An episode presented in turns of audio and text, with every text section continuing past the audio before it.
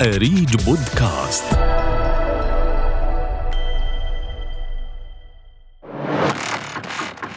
يعد التوقيف في قضايا النشر وإبداء الرأي عقوبة مسبقة سالبة لحرية التعبير التي كفلها الدستور الأردني والمواثيق والاتفاقيات الدولية التي صادق عليها الأردن. فجأة في شارع الأردن تم توقيفي فنزلوني من السيارة واقتادوني إلى سيارة الشرطة. ما كان في وضوح بالضبط لايش أنا مطلوب؟ وكانت زوجتي معي. حكوا لي إنه يفضل إنه زوجتك تأخذ السيارة وتروح. الجرم الوحيد الذي قمت به بأنك نشرت الحقيقة ونشرت ما يجري في الشارع.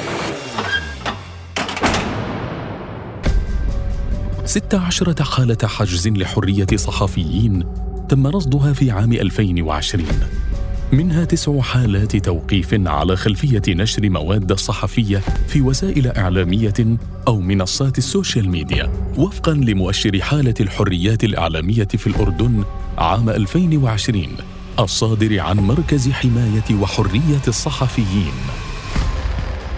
فما مدى مشروعية الحبس والتوقيف كعقوبة مسبقة فيما يخص قضايا النشر وحرية الرأي؟ وهل توجد مواد قانونية تسمح بالعقوبة المسبقة في التشريعات الأردنية؟ وهل قانون الجرائم الإلكترونية تحول إلى سيف مسلط على المدونين ونشطاء الرأي على صفحات التواصل الاجتماعي؟ وهل صلاحية الحبس والتوقيف الممنوحة للجهة الإدارية لا توجد لها ضوابط لحماية المواطن من التغول على حقوقه الأساسية؟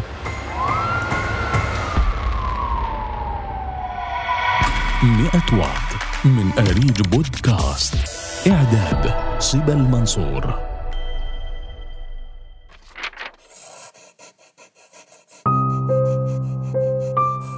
بينما كان رسام الكاريكاتير المعروف مبتكر شخصية أبو محجوب السيد عماد حجاج في الطريق إلى بيته في عمان أوقف في حاجز أمني وأخبر أنه مطلوب دون إبداء أسباب. عادت زوجته إلى البيت وحدها لتفاجأ بتحويله إلى محكمة أمن الدولة على ذمة تهمة متعلقة بالحريات العامة والنشر.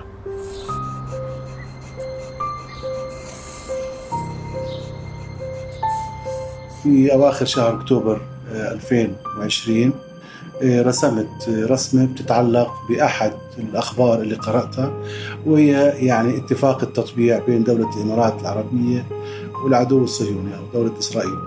فعلقت على هذا الخبر بكاريكاتير رسمته لصالح صحيفة العرب الجديد في لندن. إيه، وشيرت الرسم بعد ما نشرته الصحيفة على حساباتي الشخصية بتويتر وفيسبوك بالأردن. شفت إنه مناسب بلاش أنا يعني تنفهم الرسم غلط فقمت بشط التغريدة. بعصر آه، اليوم نفسه إيه، كنت في منطقة غور الأردن منطقة الشورى الجنوبية راجع باتجاه بيتي على عمان. إيه، على مقطع الشرطة الجنوبية على التقاطع. إيه، وقفني حاجز أمني. بعد ما شيكوا على هويتي حكوا لي أنت مطلوب.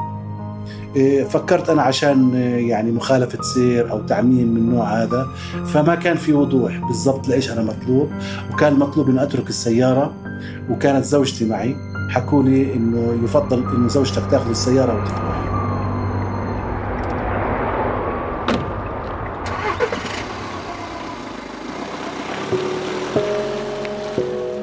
تم توجيه الاتهام إلي اللي إنه هو أنا اللي قمت فيه مخالف لقانون أمن الدولة. الاساءه وتحكير صفر علاقات مع دولة عربية مكرر ثلاث مرات. آه، بقيت في السجن لمدة آه، يعني خمس أيام. كانت فترة عصيبة علي. أنا أول مرة أسجن لهي الفترة في حياتي. أنا بشتغل بالكاريكاتير من حوالي 30 سنة في الأردن. ورسمت يعني جلالة الملك رسمت رؤساء الوزراء رسمت رسومات خطيرة جدا لم يتم سجني عليها. أنا أدعي أن بعرف القانون بشتغل فيه وبعرف حدودي جيدا. فهذه كانت يعني بالنسبة لي حادثة صاعقة جدا بكل تفاصيلها. المفارقة المؤلمة إنه أنا يعني كنت أرسم في فترات سابقة بنعتبرها فترات قمعية أو كذا والله كنت أرسم بأريحية أكثر من الآن. الآن أنا بخاف إذا رسمت رسمي هلا أكون تحت بند قانون الجرائم الالكترونيه راح ألاقي حالي بالحبس إيه بعدين خلى الناس يعني زي شرطة على بعض. يعني أنا إيه، ممكن يعني تحت رحمة أي حدا يفهم رسمتي بشكل خاطئ ويكون فاضي هيك مثلا كذا ممكن يبهدلني ياخذني على المحكمة ويحبسني وكذا وهذا كله إجراءات.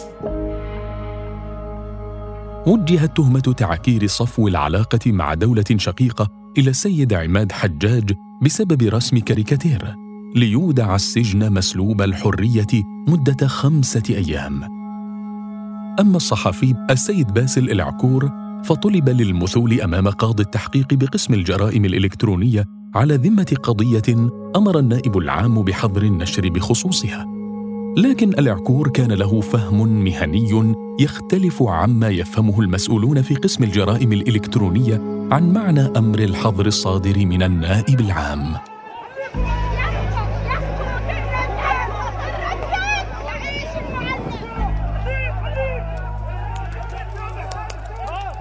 بعد قيام جو 24 بنشر آه، الأخبار المتعلقة بنقابة المعلمين عمليات التوقيف التي جرت الاعتصامات التي كانت تنفذ آه، عمليات الاستدعاء اللي كانت تجري بصفة دائمة ودورية من قبل الأجهزة الأمنية. كنا نحن نغطي كل هذه الأخبار. آه، صدر هناك تعميم من النائب العام بحظر النشر في هذه القضية.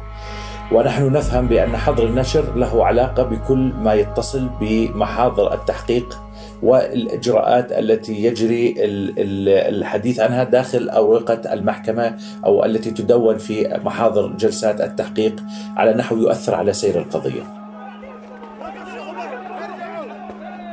نحن كنا نقوم بنشر الأحداث التي تجري في, في على الأرض وهذا غير متصل على الإطلاق في القضية التي يجري النظر فيها في القضاء فقمنا بالاستمرار بالتغطية رغم وجود قرار منع النشر.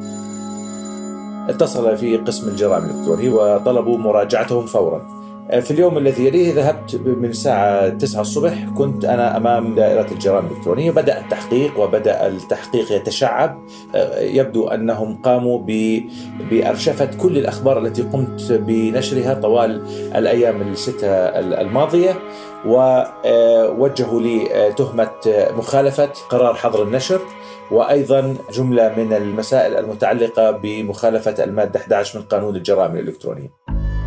وجهت تهمة مخالفة حظر النشر للصحفي باسل العكور عن كل ما نشر بعد صدور قرار منع النشر وأحيل إلى المحافظ.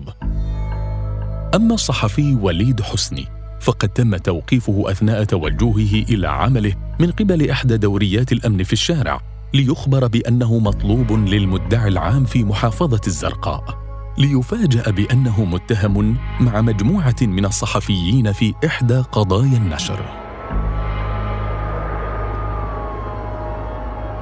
أنا كنت كالعادة ذاهب إلى إلى عملي فجأة في آه، شارع الأردن ومن قبل الدورية الثابتة هناك تم توقيفي آه، طبعا تم توقيفي من خلال توقيف حركة السير كاملة وفوجئت بأنه أفراد شرطة بيوصلوني للسيارة وبيقولوا لي السيارة إلى قلت لهم نعم قالوا لي أنت فلان قلت نعم فنزلوني من السيارة واقتادوني إلى سيارة الشرطة.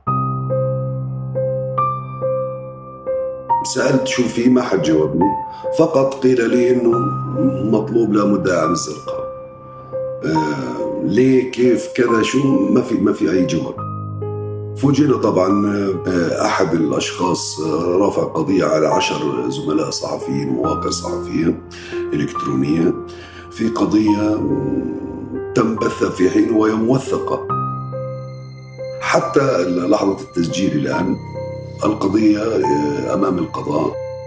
أنا شخصيا أواجه صعوبة في الحصول على عدم محكومية يطلب مني الذهاب إلى المعلومات الجنائية والمعلومات الجنائية يرسلونني مرة أخرى إلى الزرقاء وإلى المحكمة للحصول على آه، قرار من القاضي بأنه لا تزال القضية منظورة أمام القضاء.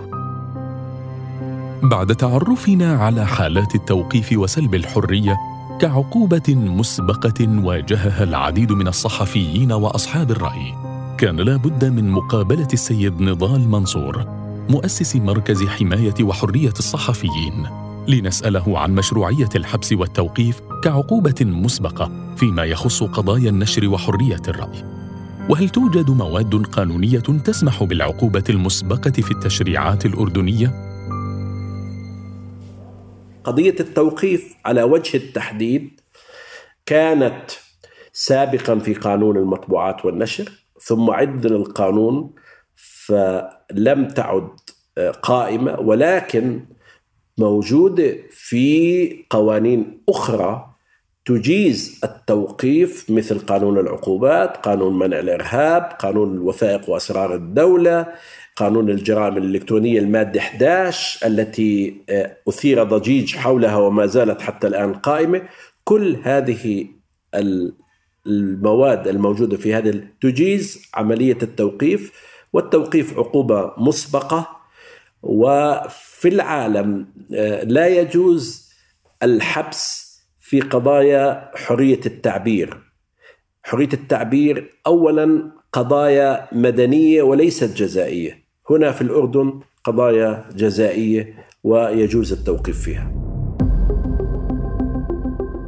إذا توجد مواد قانونية تؤيد الحبس في قضايا النشر وحرية الرأي على الرغم من أن حرية التعبير حق أساسي من حقوق الإنسان على النحو المنصوص عليه في المادة التاسعة عشرة من الإعلان العالمي لحقوق الإنسان. إلا أن المركز الوطني لحقوق الإنسان رصد 982 قضية تخص إعلاميين ونشطاء أصحاب رأي أقيمت بناء على المادة الحادية عشرة من قانون الجرائم الإلكترونية أوقف بسببها 433 شخصاً تقابلنا مع علاء العرموطي لسؤاله عن تغول قانون الجرائم الإلكترونية على المدونين ونشطاء الرأي على صفحات التواصل الاجتماعي.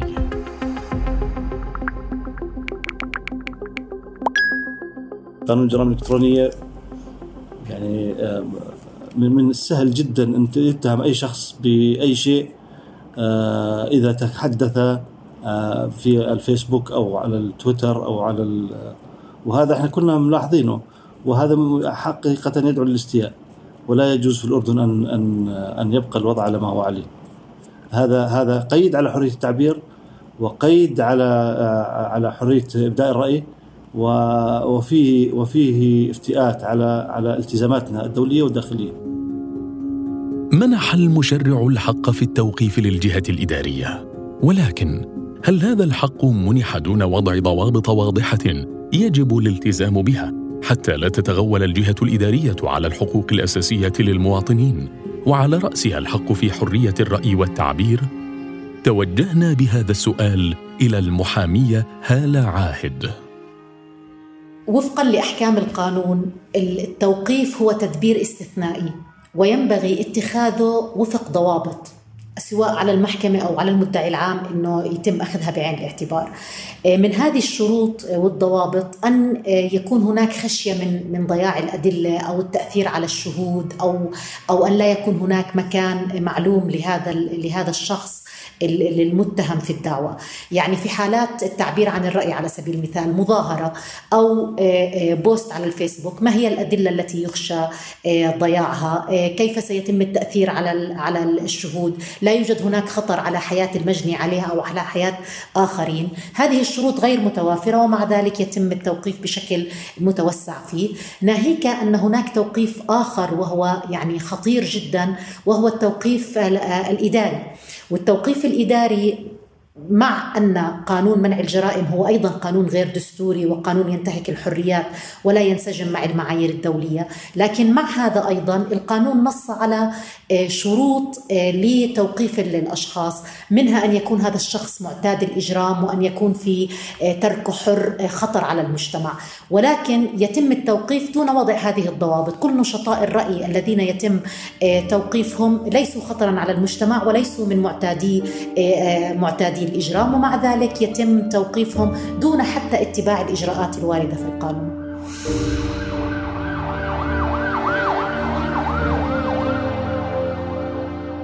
توقيف الصحفيين مشهد ما زال يتكرر خلال السنوات العشر الأخيرة وبات من المؤكد أن التوقيف كعقوبة مسبقة تؤثر على حرية الإعلام وتمنع الصحفيين من تسليط الضوء على كثير من القضايا.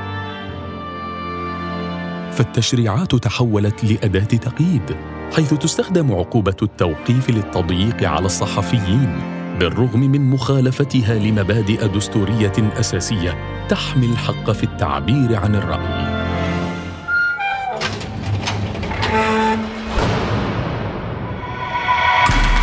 كان هذا مئة وط من آريج بودكاست.